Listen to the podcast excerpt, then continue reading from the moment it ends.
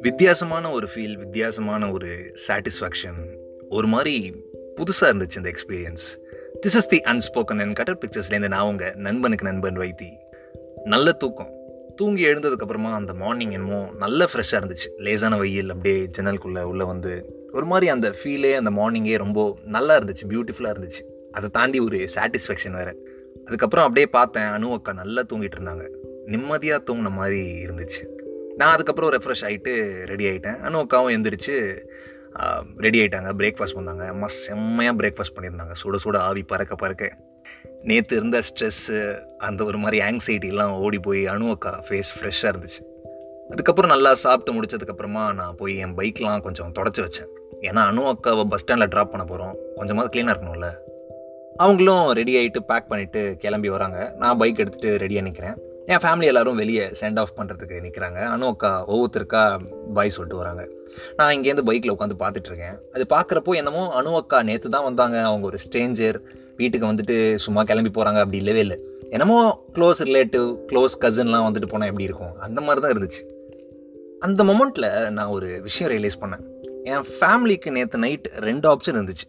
ஒன்று சரி ஓகேப்பா வீட்டுக்கு வா. ஓகே கூட்டிகிட்டு வா ஒன்றும் பிரச்சனை இல்லை அப்படின்னு சொல்லலாம். ஆனால் இன்னொரு ஆப்ஷன் ஒரு ஆம்பளை பையன் நீ அது எப்படி இன்னொரு பொண்ணை கூட்டிகிட்டு வருவ? அந்த பொண்ணு தெரியாத பொண்ணுன்னு வேற சொல்கிற உண்மையை சொல்லி. அந்த பொண்ணு யாருன்னு உனக்கு தெரியும் தானே? எங்ககிட்ட சும்மா தெரியாதுன்னு சொல்லிட்டு இங்கே சமாளிக்கிறியா? அப்படியெல்லாம் எந்த பொண்ணையும் இந்த வீட்டுக்குள்ளெல்லாம் கூட்டிகிட்டு வரக்கூடாது அப்படின்னு சொல்லிட்டு ரிஜெக்ட் பண்ணுறதுக்கான ஒரு ஆப்ஷன் இருந்துச்சு. ஆனால் நான் வந்து ஃபோன் பண்ணி பர்மிஷன் கேட்கல கூட்டிகிட்டு வந்துகிட்டு இருக்கேன்னு இன்ஃபர்மேஷன் தான் சொன்னேன்னு வச்சுக்கோங்க. இருந்தாலும் அதை அவங்க கூலாக எடுத்துக்கிட்டாங்கல்ல அது பெரிய விஷயம் தான் என் ஃபேமிலி என்னை நேற்று நைட்டு நம்பினாங்க. நான் ஒருத்தவங்களுக்கு ஹெல்ப் பண்ணுறேன் அப்படின்னு உடனே சப்போர்ட் பண்ணாங்க.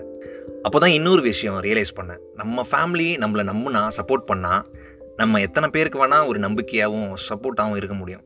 அப்புறம் அணு அக்கா வந்தாங்க பைக்கில் ஏறி உட்காந்தாங்க ஆனால் பைக்கில் ஏறி உட்கார்றப்போ அவங்க ஃபேஸ் ஏதோ வேறு மாதிரி ஏதோ டிஃப்ரெண்ட்டாக இருந்துச்சு.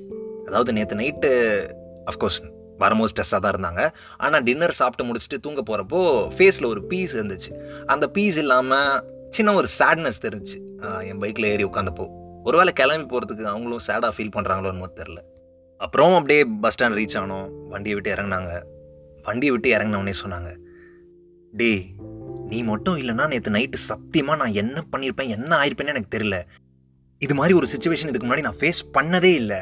செம்ம கன்ஃபியூஸ்டாக இருந்தேன். நீ பண்ணது ரொம்ப பெரிய விஷயம். நல்ல வேலை நீ இருந்த. ரொம்ப தேங்க்ஸ்டா அப்படின்னு சொன்னாங்க.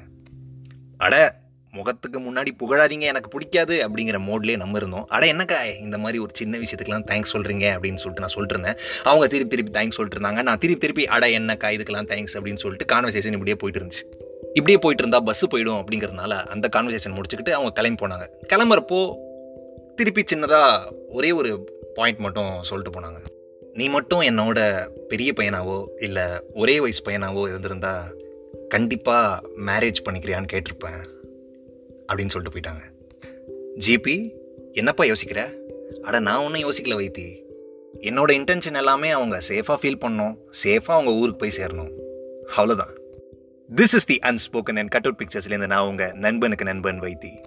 சின்னதாக ஒரு வாய்ப்பு கிடைச்சாலே எப்படிடா அட்வான்டேஜ் எடுத்துக்கலாம் அப்படின்னு சொல்லிட்டு சில பேர் யோசிப்பாங்க. அட்வான்டேஜ்னால் நான் எக்ஸ்ட்ரீம்க்கெலாம் போகல ஜஸ்ட் சின்ன ஒரு அட்வான்டேஜ் சொல்கிறேன் ஆனால் முழுக்க முழுக்க அவரோட இன்டென்ஷன் ஃபுல்லாகவே அவங்க சேஃபாக அவங்க ஹோம் டவுனுக்கு போய் சேரணும் அப்படிங்கிறது மட்டும்தான் இருந்துச்சு அப்படின்னு சொல்கிறாரு நம்ம ஜிபி இப்படியும் சில பசங்க இருக்க தாங்க செய்கிறாங்க ஓகே நம்மளோட சீசன் சிக்ஸ்டீன் சக்ஸஸ்ஃபுல்லாக முடிச்சிட்டோம். முடிச்சிட்டோம். சக்ஸஸ்ஃபுல்லாக முடிச்சிட்டோமாங்கிறது நீங்கள் தான் எனக்கு சொல்லணும். சொல்லுங்கள் சீசன் செவன்டீனில் வேறு ஒரு ஃப்ரெண்டோட கதையோட நான் வந்து உங்கள்கிட்ட பேசுகிறேன் அது வரைக்கும் take care stay safe bye